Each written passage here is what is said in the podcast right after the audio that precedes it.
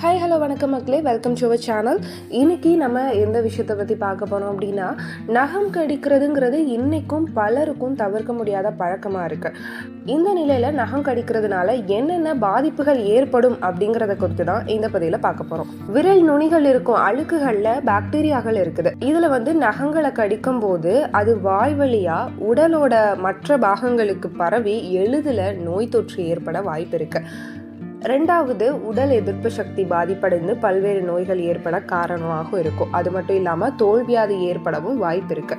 குடல்ல புழுக்கள் தோன்றுவதற்கு நகம் கடிக்கும் பழக்கம் முக்கிய காரணமாக இருக்கு.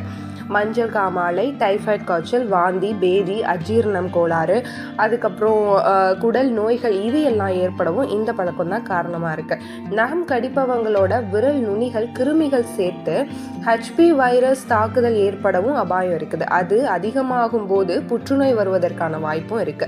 எப்போதுமே நகங்களை வெட்டி சுத்தமாக வச்சிருந்தா கடிக்கும் ஆர்வம் குறைஞ்சிடும்.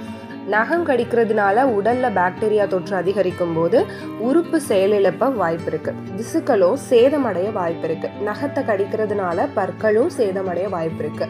ஸோ இதே மாதிரி இன்னும் ஹெல்த்தி டிப்ஸ் இன்னும் நிறைய இன்ஃபர்மேஷன்ஸ் தெரியாத இன்ஃபர்மேஷன் தெரிஞ்சுக்கணும்னு நினச்சிங்கன்னா இந்த சேனலை சப்ஸ்கிரைப் பண்ணாதவங்க சப்ஸ்கிரைப் பண்ணுங்கள் பக்கத்தில் இருக்க பெல் ஐக்கானை கிளிக் பண்ணுங்கள்